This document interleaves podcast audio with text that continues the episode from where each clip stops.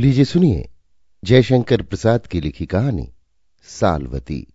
वाचन समीर गोस्वामी का है।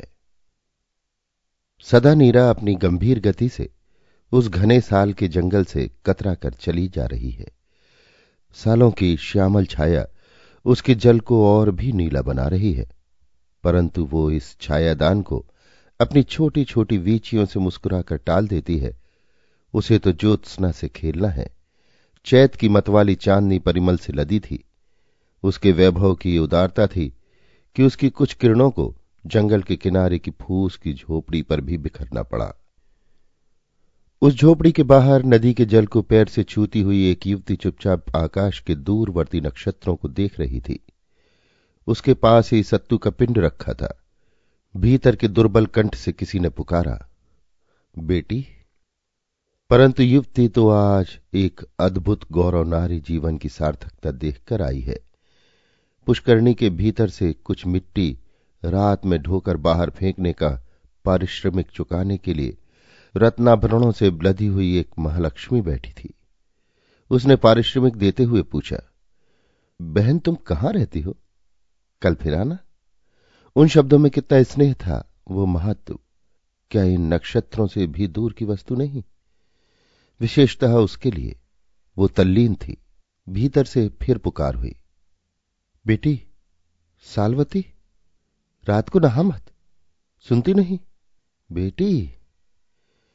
पिताजी। सालवती की तंद्रा टूटी। वो उठ खड़ी हुई। उसने देखा कि वृद्ध छड़ी टेकता हुआ झोपड़ी के बाहर आ रहा है। वृद्ध ने सालवती की पीठ पर हाथ रखकर उसके बालों को टटोला। वे रूखे थे। वृद्ध ने संतोष की सांस लेकर कहा, अच्छा है बेटी, तूने स्नान नहीं किया ना? मैं तनिक सो गया था। आज तू कहाँ चली गई थी? अरे रात तो प्रहर से अधिक बीत चुकी। बेटा तूने आज कुछ भोजन नहीं बनाया? पिताजी आज मैं नगर की ओर चली गई थी। वहां पुष्करणी बन रही है, उसी को देखने। तभी तो बेटी तुझे विलंब हो गया। अच्छा तो बना ले कुछ, मुझे भी भूख लगी है। ज्वर तो अब नहीं है। थोड़ा सा मूंग का सूप। अरे मूंग तो नहीं है। अरे ये क्या है रे? पिताजी मैंने पुष्करणी से कुछ मिट्टी निकाली है, उसी का ये पारिश्रमिक है। मैं मूंग लेने ही तो गई थी, परंतु पुष्करणी देखने की धुन में उसे लेना भूल गई। भूल गई ना बेटी? अच्छा हुआ। पर तूने ये क्या किया? वज्जियों के कुल में किसी बालिका ने आज तक? अरे ये तो लज्जा पिंड है बेटी, इसे मैं ना खाऊंगा। किसी कुलपुत्र के लिए इससे बढ़कर अपमान की और कोई वस्तु नहीं। इसे फोड़ दो। सालवती ने उसे पटक कर तोड़ दिया। पिंड टूटते ही वैशाली की मुद्रा से अंकित एक स्वर्ण खंड उसमें से निकल पड़ा। सालवती का मुंह खिल उठा, किंतु वृद्ध ने कहा, बेटी इसे सदा नीरा में फेंक दे। सालवती विषाद से भरी उस स्वर्ण खंड को हाथ में लिए खड़ी रही। वृद्ध ने कहा, पागल लड़की, आज उपवास न करना होगा। तेरे मिट्टी ढोने का उचित पारिश्रमिक केवल ये सत्तू है, ये स्वर्ण का चमकीला टुकड़ा नहीं। पिताजी फिर आप? मैं आज रात को भी ज्वर का लंघन समझूंगा। जा ये सत्तू खाकर सदा नीरा का जल पीकर सो रहे। पिताजी मैं भी आज की रात बिना खाए बिता सकती हूं, परंतु मेरा एक संदेह है। पहले उसको फेंक दे, तब मुझसे कुछ पूछ। सालवती ने उसे फेंक दिया। तब एक निश्वास छोड़कर बुढ़ी ने कहना आरंभ किया, आर्यों का वो दल जो माधव के साथ ज्ञान की अग्नि मुंह में रखकर सदा नीरा के इस पार पहले पहल आया, विचारों की स्वतंत्रता का समर्थक था। कर्मकांडियों की महत्ता और उनकी पाखंड प्रियता का विरोधी वो दल सब प्रकार की मानसिक या नैतिक पराधीनता का कट्टर शत्रु था। जीवन पर उसने नए ढंग से विचार करना आरंभ किया। धर्म का ढोंग उसके लिए कुछ अर्थ नहीं रखता था। वो आर्यों का दल दार्शनिक था। उसने मनुष्यों की स्वतंत्रता का मूल चारों ओर से आंकना चाहा, और आज गंगा के उत्तरी तट पर विदेह, वज्जी, लिच्छवी और मल्लों का जो गणतंत्र अपनी ख्याति से सर्वोन्नत है, वो उन्हीं पूर्वजों की कीर्ति लेखा है। मैं भी उन्हीं का कुलपुत्र हूं। मैंने भी तीर्थंकरों के मुख से आत्मवाद अनात्मवाद के व्याख्यान सुने हैं, संघों से शास्त्रार्थ कराए हैं, उनको चातुर्मास कराया है। मैं भी दार्शनिकों में प्रसिद्ध था। बेटी, तू उसी धवल यश की दुहिता होकर किसी की दया पर अपना जीवन निर्वाह करे, ये मैं नहीं सहन कर सकता। बेटी, गणराज्य में जिन लोगों के पास प्रभूत धन है, उन लोगों ने निर्धन कुलीनों के निर्वाह के लिए ये गुप्त दान की प्रथा चलाई है कि अंधेरे में किसी से थोड़ा काम कराकर उसे कुछ स्वर्ण दे देना। क्या ये अनुग्रह नहीं है बेटी? है तो पिताजी, फिर ये कृतज्ञता और दया का भार तू उठावेगी। वही हम लोगों की संतान, जिन्होंने देवता और स्वर्ग का भी तिरस्कार किया था, मनुष्य की पूर्णता और समता का मंगल घोष किया था, उसी की संतान अनुग्रह का आश्रय ले। नहीं पिताजी, मैं अनुग्रह ना चाहूंगी। तू मेरी प्यारी बेटी है। जानती है बेटी, मैंने दार्शनिक वादों में सर्वस्व उड़ाकर अपना कौन सा सिद्धांत स्थिर किया है? नहीं पिताजी, आर्थिक पराधीनता ही संसार में दुख का कारण है। मनुष्य को उससे मुक्ति पानी चाहिए। मेरा इसीलिए उपास्य है स्वर्ण। किंतु आपका देवता कहाँ है? वृद्ध ठठाकर हंस पड़ा। उसने कहा, मेरा उपास्य मेरी झोपड़ी में है, इस सदा नीरा में है और है मेरे परिश्रम में। सालवती चकित होकर देखने लगी। वृद्ध ने कहा, चौंक मत बेटी, मैं हिरण्यगर्भ का उपासक हूं। देख, सदा नीरा की शिलाओं में स्वर्ण की प्रचुर मात्रा है। तो क्या पिताजी, तुमने इसलिए इन काले पत्थरों से झोपड़ी भर रखी है? सालवती ने उत्साह से कहा। वृद्ध ने सिर हिलाते हुए फिर अपनी झोपड़ी में प्रवेश किया और सालवती, उसने घूमकर लज्जा पिंड को देखा भी नहीं। वो दरिद्रता का प्रसाद यूं ही बिखरा पड़ा रहा। सालवती की आंखों के सामने चंद्रमा सुनहला होकर सदा नीरा की जलधारा को स्वर्णमयी बनाने लगा। साल के एकांत कानन से मरमर की ध्वनि उठती थी। सदा नीरा की लहरें पुलिन से टकराकर गंभीर करनाद का सृजन कर रही थी, किंतु वो लावण्यमयी युवती अचेतन अवस्था में चुपचाप बैठी हुई वज्जियों की, विदेहों की अद्भुत स्वतंत्रता पर विचार कर रही थी। उसने झुंझला कर कहा, ठीक, मैं अनुग्रह नहीं चाहती। अनुग्रह लेने से मनुष्य कृतज्ञ होता है, कृतज्ञता परतंत्र बनाती है। लज्जापिंड में मछलियों की उदर पूर्ति कराकर वो भूखी ही जाकर सो रही। दूसरे दिन से वृद्ध शिलाखंडों से स्वर्ण निकालता और सालवती उसे बेचकर आवश्यकता की पूर्ति करती। उसके साल कानन में चहल पहल रहती। अतिथि, आजीवक और अभ्यागत आते, आदर सत्कार पाते, परंतु ये कोई न जान सका कि ये सब होता कहां से है। वैशाली में धूम मच गई।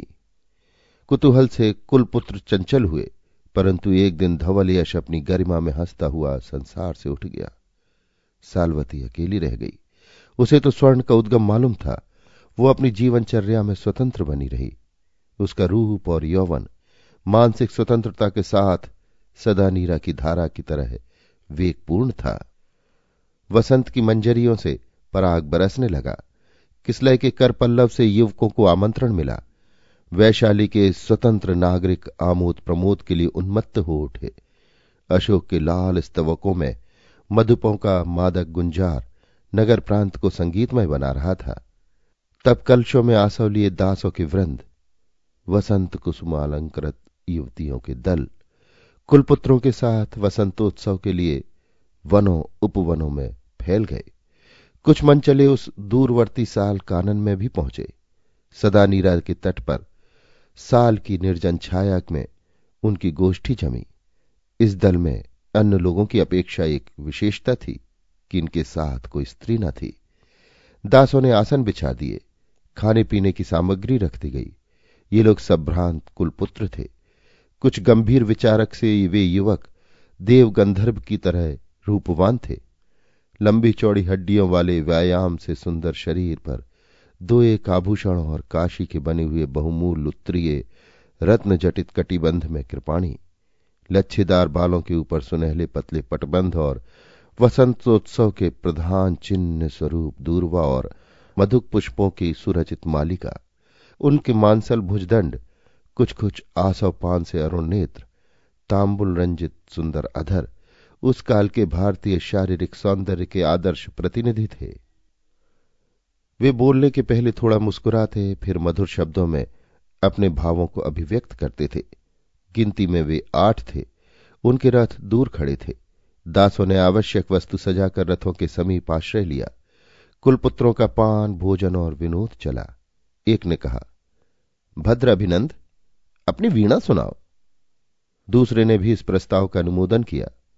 अभिनंद के संकेत पर दास ने उसकी वीणा सामने लाकर रख दी। अभिनंद बजाने लगा। सब आनंद मग्न होकर सुनने लगे। अभिनंद ने एक विश्राम लिया। लोगों ने साधु साधु कहकर उसे अभिनंदित किया। सहसा अश्वों के पद शब्द सुनाई पड़े। सिंधु देश के दो धवल अश्वों पर, जिनके स्वर्णांकार चमक रहे थे, चामर हिल रहे थे, पैरों में झांझे मधुर शब्द कर रही थी। दो उच्च पदाधिकारी माननीय व्यक्तियों ने वहां पहुंचकर उन गोष्ठी के उन गोष्ठी के लोगों को चंचल कर दिया। उनके साथ के अन्य अश्वारोही रथों के समीप ही खड़े रहे, किंतु वे दोनों गोष्ठी के समीप आ गए। कुलपुत्रों ने एक को पहचाना। वो था उपराजा अभय कुमार। उन लोगों ने उठकर स्वागत और नमस्कार किया। उपराजा ने अश्व पर से ही पूछा, कुलपुत्रों की शुभकामना करते हुए मैं पूछ सकता हूं कि क्या कुलपुत्रों की प्रसन्नता इसी में है कि वे लोग अन्य नागरिकों से अलग अपने वसंतोत्सव का आनंद आप ही ले? उपराजा, हम लोग कृतज्ञ हैं। आप लोगों की गोष्ठी को वे प्रसन्नता से सुशोभित कर सकते हैं। हम लोग अनुग्रहित होंगे। किंतु मेरे साथ एक माननीय अतिथि हैं, पहले इनका परिचय करा दूं। बड़ी कृपा होगी। यह है मगध के महामंत्री। वैशाली का वसंतोत्सव देखने आए हैं। कुलपुत्रों ने मन में सोचा कि महामंत्री चतुर हैं। रथ पर न चढ़कर अश्व की वल्गा उसने अपने हाथ में रखी है। विनय के साथ कुलपुत्रों ने दोनों अतिथियों को घोड़ों से उतरने में सहायता दी। दासों ने दोनों अश्वों को रथ के समीप पहुंचाया और वैशाली के उपराजा तथा मगध के महामंत्री कुलपुत्रों के अतिथि हुए। महामंत्री गूढ़ राजनीतिज्ञ था। वो किसी विशेष सिद्धि के लिए वैशाली आया था। वो संस्थागार के राजकों की मनोवृत्ति का गंभीर अध्ययन कर रहा था। उनकी एक एक बातों, आचरणों और विनयों को वो तीव्र दृष्टि से देखता।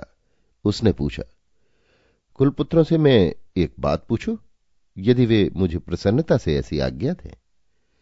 अभिनंद ने कहा, अपने माननीय अतिथि को यदि हम लोग प्रसन्न कर सकें तो अनुग्रहित होंगे। वैशाली के सात हजार सात सौ सात राजकों में आप लोग भी हैं, फिर आपके उत्सव में वैराग्य क्यों? अन्य नागरिकों से आप लोगों का उत्सव विभिन्न क्यों है? आपकी गोष्ठी में ललनाएं नहीं, वो उल्लास नहीं, परिहास नहीं, आनंद उमंग नहीं। सबसे दूर, अलग, संगीत आपानक से शून्य आपकी गोष्ठी विलक्षण है। अभय कुमार ने सोचा कि कुलपुत्र इस प्रश्न को अपमान न समझ लें, कहीं कड़वा उत्तर न दे दे। उसने कहा, महामंत्री, ये जानकर आप प्रसन्न होंगे कि वैशाली गणतंत्र के कुलपुत्र अपनी विशेषता और व्यक्तित्व को सदैव स्वतंत्र रखते हैं। अभिनंद ने कहा, और भी एक बात है, हम लोग आठ स्वतंत्र तीर्थंकरों के अनुयायी हैं और परस्पर मित्र हैं। हम लोगों ने साधारण नागरिकों से असमान उत्सव मनाने का निश्चय किया था। मैं तो तीर्थंकर पूर्ण कश्यप के सिद्धांत अक्रियवाद को मानता हूं। यज्ञ आदि कर्मों में न पुण्य है न पाप। मनुष्य को इन पचड़ों में न पड़ना चाहिए। दूसरे ने कहा, आर्य, मेरा नाम सुभद्र है। मैं ये मानता हूं कि मृत्यु के साथ ही सब झगड़ों का अंत हो जाता है। तीसरे ने कहा, मेरा नाम वसंतक है। मैं संजय वेल्ठपित का अनुयायी हूं। जीवन में हम उन्हीं बातों को जानते हैं जिनका प्रत्यक्ष संबंध हमारे संवेदनों से है। हम किसी अनुभवातीत वस्तु को नहीं जान सकते। चौथे ने कहा, मेरा नाम मणिकंठ है। मैं तीर्थंकर प्रबुद्ध कात्यायन का अनुगत हूं। मैं समझता हूं कि मनुष्य कोई सुनिश्चित वस्तु को ग्रहण नहीं कर सकता, कोई सिद्धांत स्थिर नहीं कर सकता। पांचवें ने कहा, मैं आनंद हूं आर्य, तीर्थंकर मस्करी गोशाल के नियतिवाद में मेरा पूर्ण विश्वास है। मनुष्य में कर्म करने की स्वतंत्रता नहीं, उसके लिए तो जो कुछ होना है वो होकर ही रहेगा, वो अपनी ही गति से गंतव्य स्थान तक पहुंच जाएगा। छठे ने कहा, मैं तीर्थंकर नाथ पुत्र का अंतेवासी हूं, मैं कहता हूं कि वस्तु है भी नहीं भी, दोनों हो सकती हैं। सातवें ने कहा, मैं तीर्थंकर गौतम का अनुयायी सुमंगल हूं, किसी वास्तविक सत्ता में विश्वास ही नहीं करता, आत्मन जैसा कोई पदार्थ ही नहीं है। आठवें ने किंचित मुस्कुराकर कहा, आर्य, मैं मैत्रायण विदेहों के सुनिश्चित आत्मवाद को मानने वाला हूं। ये जितनी भावनाएं हैं सबका उद्गम आत्मन ही है। अभिनंद ने कहा, तब हम लोगों की विलक्षणता पर महामंत्री को आश्चर्य होना स्वाभाविक है। अभय कुमार कुछ प्रकृतिस्थ हो रहा था। उसने देखा कि महामंत्री बड़े कुतूहल और मनोविनेश से कुलपुत्रों का परिचय सुन रहा है। महामंत्री ने कुछ व्यंग से कहा, आश्चर्य है, माननीय कुलपुत्रों ने अपने विभिन्न विचारों का परिचय देकर मुझे तो चकित कर दिया है। तब आप लोगों का कोई एक मंतव्य नहीं हो सकता। क्यों नहीं, वज्जियों का एक तो स्थिर सिद्धांत है ही, अर्थात हम लोग वज्जिन संघ के सदस्य हैं। राष्ट्रनीति में हम लोगों का मतभेद तीव्र नहीं होता। कुलपुत्रों को चुप देखकर किसी ने साल के अंतराल से सुकोमल कंठ से ये कहा और नदी की ओर चली गई। उन लोगों की आंखें उधर उस कहने वाले को खोज रही थी कि सामने से कलश लिए हुए सालवती सदा नीरा का जल भरने के लिए आती दिखलाई पड़ी। मगध के महामंत्री को उस रूप लावण्यमय युवती का यह उत्तर थप्पड़ सा लगा। उसने कहा, अद्भुत। प्रसन्नता से महामंत्री की विमूढ़ता का आनंद लेते हुए अभय कुमार ने कहा, आश्चर्य कैसा आर्य, ऐसा सौंदर्य तो मगध में मैंने कोई देखा ही नहीं। वज्जियों का संग सब विभूतियों से संपन्न है। अंबापाली, जिसके रूप पर हम लोगों को गर्व है, इस लावण्य के सामने तुच्छ है, और इसकी वाक्पटता भी। किंतु मैंने ऐसा सुना है कि अंबापाली वेश्या है, और ये तो। इतना कहकर अभय कुमार रुक सा गया। महामंत्री ने गंभीरता से कहा, तब ये भी कोई कुलवधू होगी, मुझे क्षमा कीजिए, ये तो पूछने से मालूम होगा। क्षण भर के लिए सब चुप हो गए। सालवती अपना पूर्ण घट लेकर करारे पर चढ़ रही थी। अभिनंद ने कहा, कल्याणी, हम लोग आपका परिचय पाने के लिए उत्सुक हैं। स्वर्गीय कुलपुत्र आर्य धवल यश की दुहिता सालवती के परिचय में कोई विचित्रता नहीं है। सालवती ने गंभीरता से कहा। वो दुर्बल कटी पर पूर्ण कलश लिए कुछ रुक सी गई थी।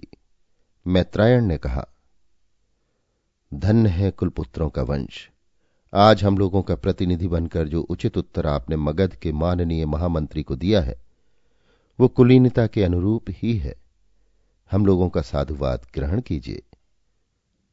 क्या कहूं आर्य, मैं उतनी संपन्न नहीं हूं कि आप जैसे माननीय अतिथियों का स्वागत सत्कार कर सकूं। फिर भी जल फल फूल से मैं दरिद्र भी नहीं। मेरे साल कानन में आने के लिए मैं आप लोगों का हार्दिक स्वागत करती हूं। जो आज्ञा हो मैं सेवा करूं।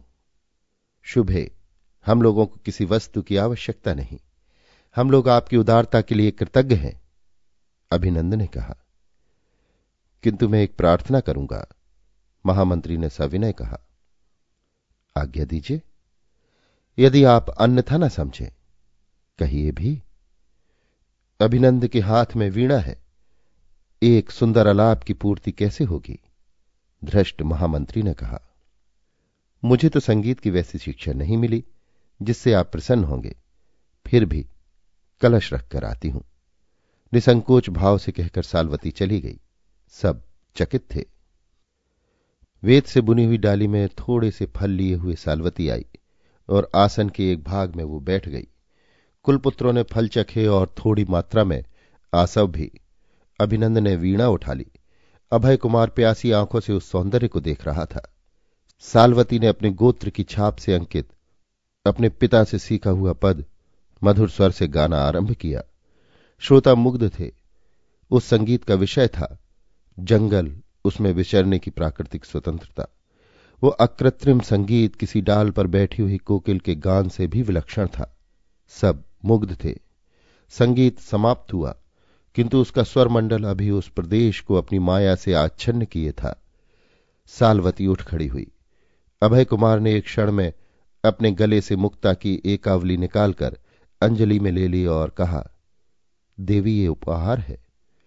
सालवती ने गंभीर भाव से सिर झुकाकर कहा, बड़ी कृपा है, किंतु मैं किसी के अनुग्रह का दान नहीं ग्रहण करती। और वो चली भी गई। सब लोगों ने आश्चर्य से एक दूसरे को देखा। अभय कुमार को उस रात्रि में निद्रा नहीं आई। वो सालवती का चित्र अपनी पुतलियों पर बनाता रहा। प्रणय का जीवन अपने छोटे छोटे क्षणों में भी बहुत दीर्घजीवी होता है। रात किसी तरह कटी। अभय कुमार वास्तव में कुमार था और था वैशाली का उपराजा। नगर के उत्सव का प्रबंध उसी के हाथ में था। दूसरा प्रभात अपनी तृष्णा में लाल हो रहा था। अभय के हृदय में निदारुण अपमान भी चुभ रहा था और चुभ रहा था उन दार्शनिक कुलपुत्रों का साव्यंग परिहास जो सालवती के अनुग्रह न लेने पर उसकी स्वतंत्रता की विजय समझकर और भी तीव्र हो उठा। पुनश्च उन कुलपुत्रों की गोष्ठी उसी साल कानन में जमी रही। अभी उन लोगों ने स्नान आदि से निवृत्त होकर भोजन भी नहीं किया था कि दूर से तुर्रनाद सुनाई पड़ा। साथ में एक राजपुरुष उच्च कंठ से पुकारता था, आज अनंग पूजा के लिए वज्जियों के संग में से सबसे सुंदर कुमारी चुनी जाएगी। जिसको चुनाव में आना हो संस्थागार में एक प्रहर के भीतर आ जाए। अभिनंद उछल पड़ा।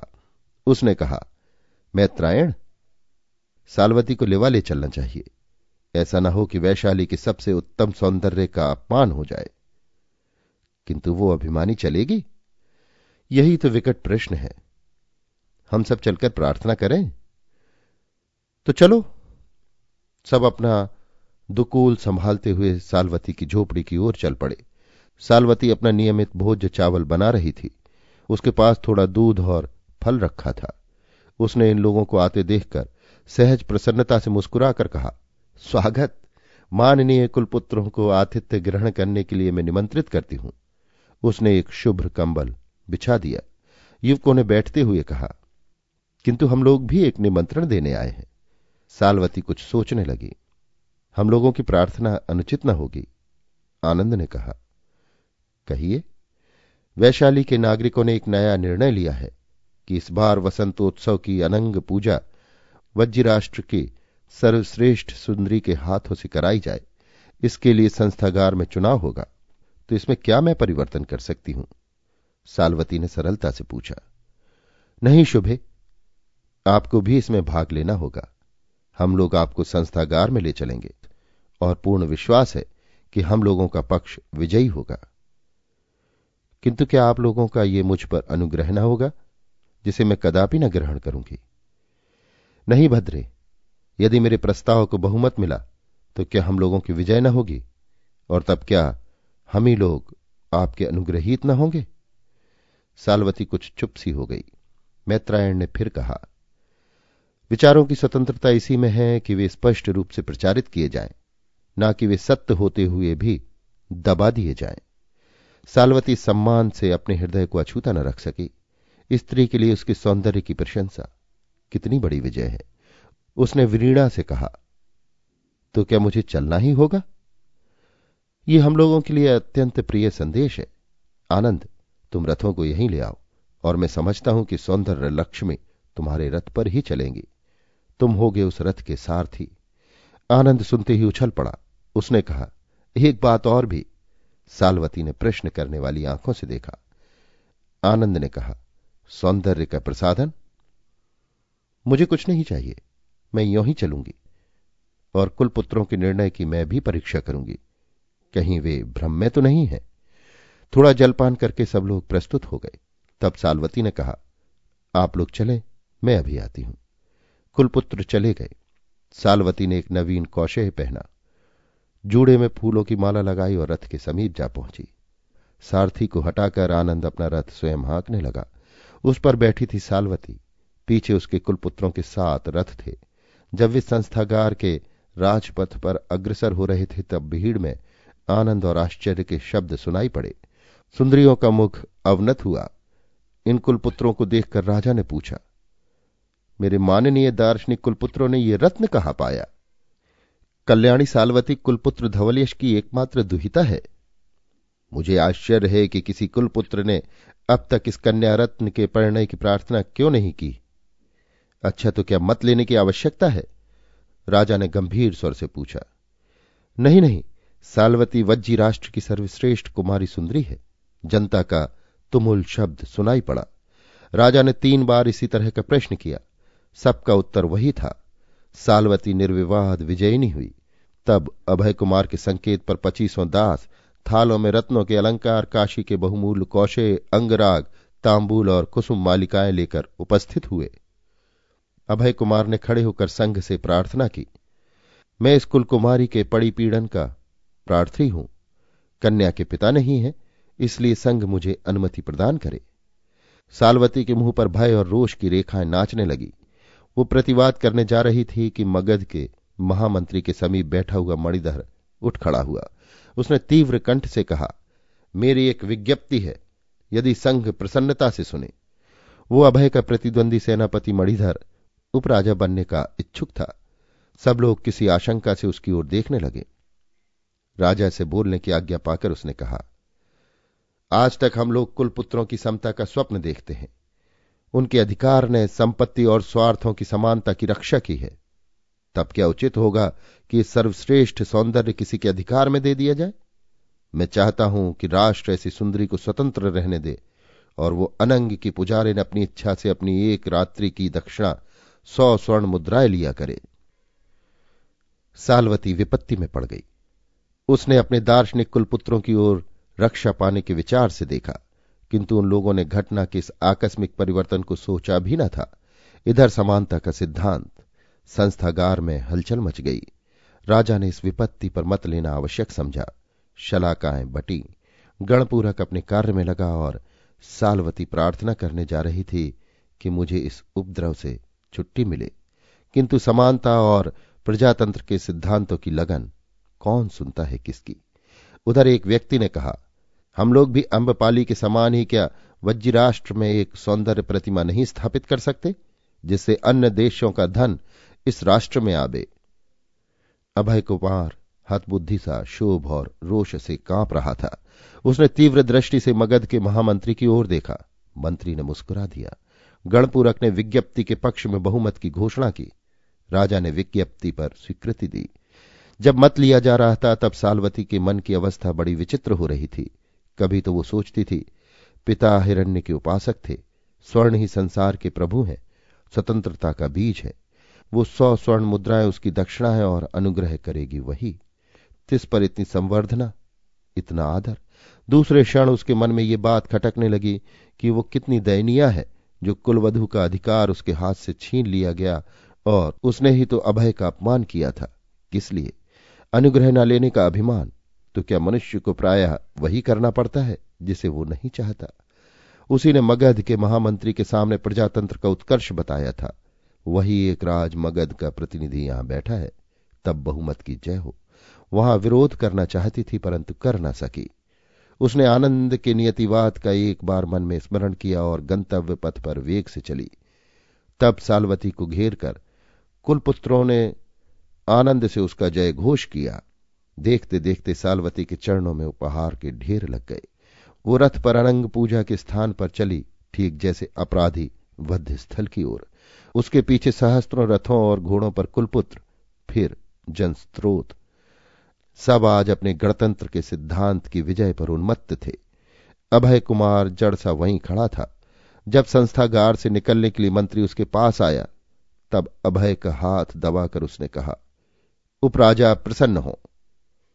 महामंत्री, तुम्हारी कूटनीति सफल हुई। कहकर अभय ने शोभ से उसकी ओर देखा। आप लोगों का राष्ट्र सचमुच स्वतंत्रता और समानता का उपासक है, मैं साधुवाद देता हूं। दोनों अपने रथों पर चढ़कर चले गए। सालवती वैशाली की अप्सरा सालवती अपने विभव और सौंदर्य में अद्वितीय थी। उसके प्रमुख उपासक थे वैशाली के सेनापति मणिधर। संपत्ति का स्रोत उस सौंदर्य सरोवर में आकर भर रहा था। वहां अनेक कुलपुत्र आए, नहीं आया तो एक अभय कुमार। और सालवती का मान जैसे अभय कुमार को पदावनत किए बिना कुचला जा रहा था। वो उस दिन की एकावली पर आज अपना पूरा अधिकार समझती थी, किंतु वो अब कहां मिलने की। उसका हृदय तीव्र भावों से भर गया। आज वो चिंतामग्न थी। मगध का युद्ध वैशाली में भयानक समाचार भेज रहा था। मगध की पूर्ण विजय के साथ ये भी समाचार मिला कि सेनापति मणिधर उस युद्ध में मारे गए। वैशाली में रोष और उत्साह छा गया। नई सेना का संचालन करने के लिए आज संस्थागार में चुनाव होने वाला है।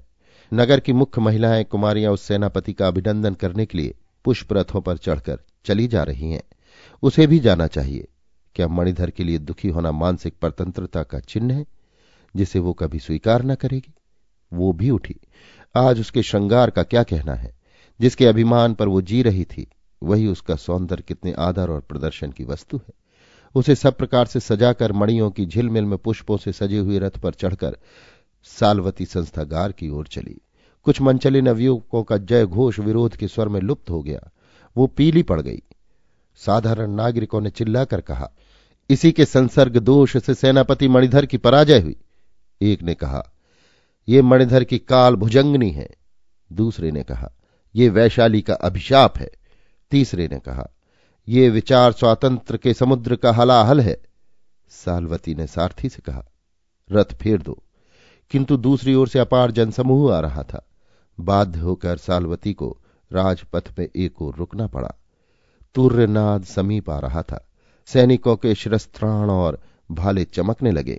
भालों के फलक उन्नत थे और उनसे भी उन्नत थे उन वीरों के मस्तक जो स्वदेश की स्वतंत्रता के लिए प्राण देने जा रहे थे। उस वीर वाहिनी में सिंधु देश के शुभ्र अश्वराज पर अभय कुमार आरूढ़ था। उसके मस्तक पर सेनापति का स्वर्ण पट्ट सुशोभित था। दाहिनी भुजा उठी हुई थी जिसमें नग्न खंग सारी जनता को अभिवादन कर रहा था और वीरों को रण निमंत्रण दे रही थी। उसके मुख पर की सहज मुस्कान, फूलों की वर्षा हो रही थी। वज्जियों की जय के रणनाद से वायुमंडल गूंज रहा था। उस वीर श्री को देखने, उसका आदर करने के लिए कौन उत्सुक नहीं था। सालवती भी अपने रथ पर खड़ी हो गई थी। उसने भी एक सुरचित माला लक्ष्य साध कर फेंकी और वो उस खंग से जाकर लिपट गई। जनता तो भावोन्माद की अनुचरी है। सैकड़ों कंठ से साधु की ध्वनि निकली। अभय ने फेंकने वाली को देखा। दोनों के नेत्र मिले। सालवती की आंखें नीची हो रही और अभय तंद्रालस जैसा हो गया, निश्चेष्ट। उसकी तंद्रा तब टूटी जब नवीन अश्वरोहियों का दल चतुष्पथ पर उसके स्वागत पर वीर गर्जन कर उठा।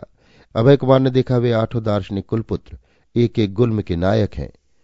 उसका मन उत्साह से भर उठा। उसने क्षण भर में निश्चय किया कि जिस देश के दार्शनिक भी अस्त्र ग्रहण कर सकते हैं वो पराजित नहीं होगा। अभय कुमार ने उच्च कंठ से कहा, कुलपुत्रों की जय, सेनापति अभय कुमार की जय। कुलपुत्रों ने प्रत्युत्तर दिया, वज्जियों की जय। जनता ने जयनाद किया। वीर सेना युद्ध क्षेत्र की ओर चली और सालवती दीन मलिन अपने उपवन को लौटी। उसने सब श्रृंगार उतार कर फेंक दिए। आज वो सबसे अधिक तिरस्कृत थी। वो धरनी में लौटने लगी। वसुधा पर सुकुमार यौवन लता सी वो निरवलंब पड़ी थी। आज जैसे उसने ये अनुभव किया कि नारी का अभिमान अकिंचन है। वो मुग्धा विलासनी अभी अभी संसार के सामने अपने अस्तित्व को मिथ्या माया सारहीन समझ कर आई थी। वो अपने सुवासित अलकों को बिखरा कर उसी में अपना मुंह छिपाए पड़ी थी। नीला उसकी मुंह लगी दासी थी और वो वास्तव में सालवती को प्यार करती थी। उसने पास बैठकर धीरे धीरे उसके बालों को हटाया। आंसू पहुंचे, गोद में सिर रख लिया। सालवती ने प्रलय भरी आंखों से उसकी ओर देखा।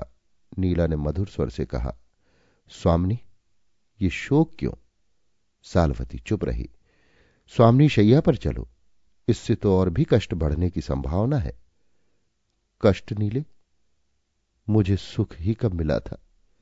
किंतु आपके शरीर के भीतर एक अन्य प्राणी की जो सृष्टि हो रही है उसे तो संभालना ही होगा। सालवती जैसे नक्षत्र की तरह आकाश से गिर पड़ी। उसने कहा, कहती क्या है? नीला हंसकर बोली, स्वामिनी, अभी आपको अनुभव नहीं है। मैं जानती हूं ये मेरा मिथ्या प्रलोभन नहीं है। सालवती सब तरह से लुट गई। नीला ने उसे शैया पर लिटा दिया। उसने कहा, नीले, आज से मेरे सामने कोई ना आवे। मैं किसी को मुंह नहीं दिखाना चाहती। बस केवल तुम मेरे पास बनी रहो। सुकोमल शैया पर सालवती ने करवट ली। सहसा उसके सामने मणिधर का वो पत्र आया जिसे उसने रण क्षेत्र से भेजा था। उसने उठाकर पढ़ना आरंभ किया। वैशाली की सौंदर्य लक्ष्मी। वो रुक गई, सोचने लगी। मणिधर कितना मिथ्यावादी था। उसने एक कल्पित सत्य को साकार बना दिया। वैशाली में जो कभी ना था, उसने मुझे वही रूपा जीवा बनाकर क्या राष्ट्र का अनिष्ट नहीं किया? अवश्य, देखो आगे क्या लिखता है। मेरा मन युद्ध में नहीं लगता है। लगता कैसे? रूप ज्वाला की शलभ, तुझे तो जल मरना था, तो उसे अपराध का दंड मिला। और स्वतंत्रता के नाम जो भ्रम का सृजन कर रही थी, उसका क्या हुआ? मैं साल वन की विहंगनी, आज मेरा सौंदर्य कहाँ है? और फिर प्रसव के बाद क्या होगा? वो रोती रही। सालवती के जीवन में रुदन का राज्य था। जितना ही वो अपनी स्वतंत्रता पर पहले सहसा प्रसन्न हो रही थी, उतना ही उस माननी का जीवन दुखपूर्ण हो गया। वो गर्भवती थी, उपवन से बाहर न निकलती थी और ना कोई भीतर आने पाता। सालवती ने अपने को बंदी बना लिया। कई महीने बीत गए, फिर से मधुमास आया, पर सालवती का वसंत जैसे सदा के लिए चला गया था। उसने उपवन की प्राचीर में से सुना जैसे कोई तूर्यनाद के साथ पुकार रहा है, वज्जियों की सर्वश्रेष्ठ सुंदरी अनंग पूजा। आगे वो कुछ न सुन सकी। वो रोष से मूर्छित थी।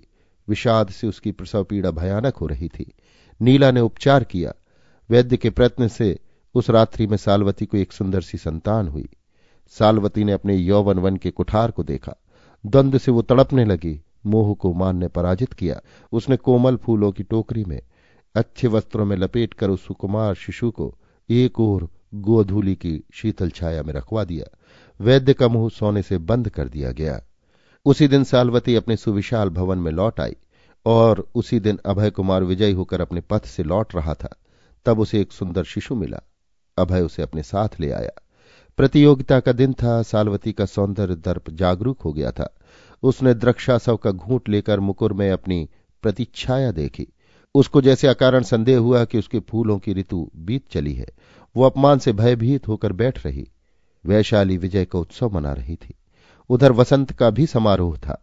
सालवती को सब लोग भूल गए और अभय कुमार वो कदाचित नहीं भूला। कुछ कुछ क्रोध से, कुछ विषाद से और कुछ स्नेह से। संस्थागार में चुनाव की भीड़ थी। उसमें जो सुंदरी चुनी गई वो निर्विवाद नहीं चुनी जा सकी। अभय कुमार ने विरोध किया। आठों कुलपुत्रों ने उसका साथ देते हुए कहा, जो अनुपम सौंदर्य नहीं उसे वैश्य बनाना सौंदर्य बोध का अपमान करना है। किंतु बहुमत का शासन, चुनाव हो गया। वैशाली को अब वैश्याओं की अधिक आवश्यकता थी। सालवती ने सब समाचार अपनी शैया पर लेटे लेटे सुना। वो हंस पड़ी। उसने नीला से कहा, नीले, मेरे स्वर्ण भंडार में कमी तो नहीं है? नहीं स्वामिनी, इसका ध्यान रखना। मुझे आर्थिक परतंत्रता न भोगनी पड़े, इसकी संभावना नहीं। आप निश्चिंत रहें। किंतु सालवती, हाँ, वो स्वतंत्र थी, एक कंगाल की तरह जिसके पास कोई अधिकार नियंत्रण अपने पर भी नहीं, दूसरे पर भी नहीं। ऐसे आठ वसंत बीत गए। अभय कुमार अपने उद्यान में बैठा था। एक शुभ्र शिला पर उसकी वीणा रखी थी। दो दास उसके सुगठित शरीर में सुगंधित तेल मर्दन कर रहे थे।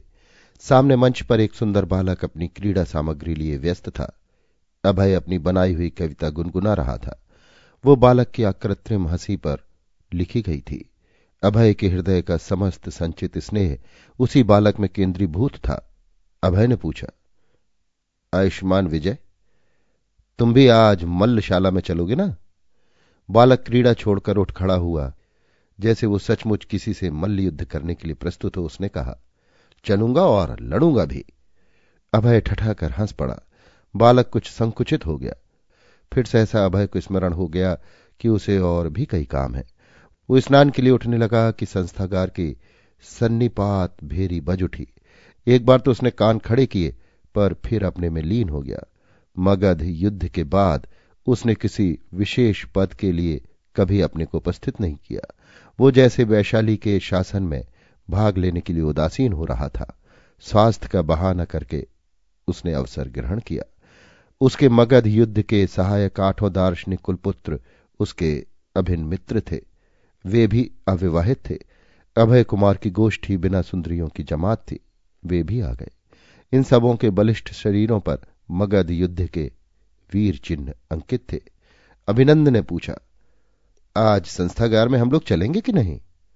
अभय ने कहा, मुझे तो मल्लशाला का निमंत्रण है। अभिनंद ने कहा, तो सचमुच हम लोग वैशाली के शासन से उदासीन हो गए हैं क्या? सब चुप हो गए। सुभद्र ने कहा, अंत में व्यवहार की दृष्टि से हम लोग पक्के नियतिवादी ही रहे। जो कुछ होना है वो होने दिया जा रहा है। आनंद हंस पड़ा। मणिकंठ ने कहा, नहीं, हंसने से काम न चलेगा। आज जब उपवन से आ रहा था तब मैंने देखा कि सालवती के तोरण पर बड़ी भीड़ है। पूछने पर मालूम हुआ कि आठ बरस के दीर्घ एकांतवास के बाद सौंदर्य के चुनाव में भाग लेने के लिए सालवती बाहर आ रही है। मैं क्षण भर रुका रहा। वो अपने पुष्प रथ पर निकली। नागरिकों की भीड़ थी। कुलवधुओं का रथ रुक रहा था। उनमें कई तेजस्विनी महिलाएं थीं जिनकी गोद में बच्चे थे। उन्होंने तीव्र स्वर में कहा, ये पिशाचनी हम लोगों के बच्चों से, उनके पिताओं को, स्त्रियों से उनके पतियों को छीनने वाली है। वो एक क्षण खड़ी रही। उसने कहा, देवियों, आठ बरस के बाद वैशाली के राजपथ पर दिखलाई पड़ी हूं। इन दिनों मैंने किसी पुरुष का मुंह भी नहीं देखा। मुझे आप लोग क्यों कोस रही हैं? वे बोली, तूने वैश्यवृत्ति के पाप का आविष्कार किया है। तू कुलपुत्रों के वन की दावाग्नि की प्रथम चिंगारी है। तेरा मुंह देखने से भी पाप है। राष्ट्र के अनाथ पुत्रों की ओर देख पिशाचनी। कई ने बच्चों को अपनी गोद से ऊंचा कर दिया। सालवती ने उन बालकों की ओर देखकर रो दिया। रो दिया? अभिनंद ने पूछा। हां हां, रो दिया। और उसने कहा, देवी मुझे क्षमा करें, मैं प्रायश्चित करूंगी। उसने अपना रथ बढ़वा दिया। मैं उधर चला आया, किंतु कुलपुत्रों से मैं सत्य कहता हूं कि सालवती आज भी सुंदरियों की रानी है। अभय कुमार चुपचाप विजय को देख रहा था। उसने कहा, तो क्या हम लोग चलेंगे? हां हां, अभय ने दृढ़ स्वर में पूछा, और आवश्यकता होगी तो सब प्रकार से प्रतिकार करने में पीछे न हटेंगे। हां, ना हटेंगे, दृढ़ता से कुलपुत्रों ने कहा। तो मैं स्नान करके अभी चला। रथों को प्रस्तुत होने के लिए कह दिया जाए। जब अभय स्नान कर रहा था तब कुलपुत्रों ने कहा, आज अभय कुछ अद्भुत काम करेगा। आनंद ने कहा, जो होना होगा वो तो होगा ही, इतनी घबराहट से क्या। अभय शीघ्र स्नानागार से लौट आया। उसने विजय को भी अपने रथ पर बिठाया। कुलपुत्रों के नौ रथ संस्थागार की ओर चले। अभय के मुख पर गंभीर चिंता थी और दुर्दमनीय दृढ़ता थी। सिंह द्वार पर साधारण जनता की भीड़ थी और विशाल प्रांगण में कुलपुत्रों की और महिलाओं की। आज सौंदर्य प्रतियोगिता थी। रूप की हाट सजी थी। आठ भिन्न आसनों पर वैशाली की वैश्याएं बैठी थी। नवा आसन सूना था। अभी तक नई प्रार्थनी सुंदरियों में उत्साह था, किंतु सालवती के आते ही जैसे नक्षत्रों का प्रकाश मंद हो गया। पूर्ण चंद्रोदय था। सालवती आज अपने संपूर्ण सौंदर्य में यौवनवती थी। सुंदरियां हताश हो रही थी। कर्मचारी ने प्रतियोगिता के लिए नाम पूछा, किसी ने नहीं बताया। उसी समय कुलपुत्रों के साथ अभय ने प्रवेश किया। मगध युद्ध विजेता का जय जयकार हुआ। सालवती का हृदय कांप उठा। न जाने क्यों वो अभय से डरती थी, फिर भी उसने अपने को संभाल कर अभय का स्वागत किया। युवक सौंदर्य के चुनाव के लिए उत्कंठित थे। कोई कहता था, आज होना असंभव है। कोई कहता, नहीं, आज सालवती के सामने इसका निर्णय होगा। किंतु कोई सुंदरी अपना नाम नहीं देना चाहती थी। सालवती ने अपनी विजय से मुस्कुरा दिया। उसने खड़ी होकर विनीत स्वर से कहा, यदि माननीय संघ को अवसर हो, वो मेरी विज्ञप्ति सुनना चाहे तो मैं निवेदन करूं। संस्थागार में सन्नाटा था। उसने प्रतिज्ञा उपस्थित की, यदि संघ प्रसन्न हो तो मुझे आज्ञा दे। मेरी ये प्रतिज्ञा स्वीकार करे कि आज से कोई स्त्री वैशाली राष्ट्र में वैश्य न होगी। कोलाहल मचा। और तुम अपने सिंहासन पर अचल बनी रहो। कुलवधुओं के सौभाग्य का अपहरण किया करो। महिलाओं के तिरस्कार पूर्ण शब्द अलिंद से सुनाई पड़े। धैर्य धारण करो देवियों। हां, तो इस पर संघ क्या आज्ञा देता है? सालवती ने साहस के साथ तीखे स्वर में कहा। अभय ने प्रश्न किया, क्या जो वैश्या है वे वैशाली में बनी रहेंगी? और क्या इस बार भी सौंदर्य प्रतियोगिता में तुम अपने को विजयिनी नहीं समझती हो? मुझे निर्वासन मिले, कारागार में रहना पड़े, जो भी संघ की आज्ञा हो, किंतु अकल्याण कर और पराजय के मूल इस भयानक नियम को, जो अभी थोड़े दिनों से वज्जी संघ ने प्रचलित किया है, बंद करना चाहिए। एक कुलपुत्र ने गंभीर स्वर से कहा, क्या राष्ट्र की आज्ञा से जिन स्त्रियों ने अपना सर्वस्व उसकी इच्छा पर लुटा दिया उन्हें राष्ट्र निर्वासित करेगा, दंड देगा? गणतंत्र का यह पतन। एक ओर से कोलाहल मचा, ऐसा ना होना चाहिए, फिर इन लोगों का भाग्य किस संकेत पर चलेगा? राजा ने गंभीर स्वर में पूछा, इनका कौमार, शील और सदाचार खंडित है, इनके लिए राष्ट्र क्या व्यवस्था करता है? संघ यदि प्रसन्न हो, उसे अवसर हो तो मैं कुछ निवेदन करूं, आनंद ने मुस्कुराते हुए कहा। राजा का संकेत पाकर उसने फिर कहा, हम आठ मगध युद्ध के खंडित शरीर विलांग कुलपुत्र हैं और ये शील खंडिता आठ नई अनंग की पुजारिने हैं। कुछ लोग हंसने की चेष्टा करते हुए दिखाई पड़े। कर्मचारियों ने तूर्र बजाकर शांत रहने के लिए कहा। राजा, उपराजा, सेनापति, मंत्रधर, सूत्रधर, अमात, व्यवहारिक और कुलिकों ने इस जटिल प्रश्न पर गंभीरता से विचार करना आरंभ किया। संस्थागार मौन था। कुछ काल के बाद सूत्रधर ने कहा, तो क्या आठों कुलपुत्रों ने निश्चय कर लिया है इन वेश्याओं को वे लोग पत्नी की तरह ग्रहण करेंगे? अभय ने उनकी ओर साभ्रम देखा। वे उठ खड़े हुए। एक साथ स्पष्ट स्वर में उन लोगों ने कहा, हां, यदि संघ वैसी आज्ञा देने की कृपा करे। संघ मौन है, इसलिए मैं समझता हूं उसे स्वीकार है, राजा ने कहा।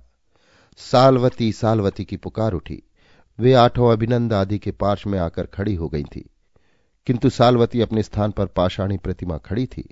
यही अवसर था जब नौ बरस पहले उसने अभय कुमार का प्रत्याख्यान किया था। पृथ्वी ने उसके पैर पकड़ लिए थे, वायुमंडल जड़ था, वो निर्जीव थी। सहसा अभय कुमार ने विजय को अपनी गोद में उठाकर कहा, मुझे पत्नी तो नहीं चाहिए, हां इस बालक की मां को खोज रहा हूं, जिसको प्रसव रात्रि में ही उसकी मानिनी मां ने लज्जा पिंड की तरह अपनी सौंदर्य की रक्षा के लिए फेंक दिया था। उस चतुर्वेद्य ने इसकी दक्षिण भुजा पर एक अमिट चिन्ह अंकित कर दिया है।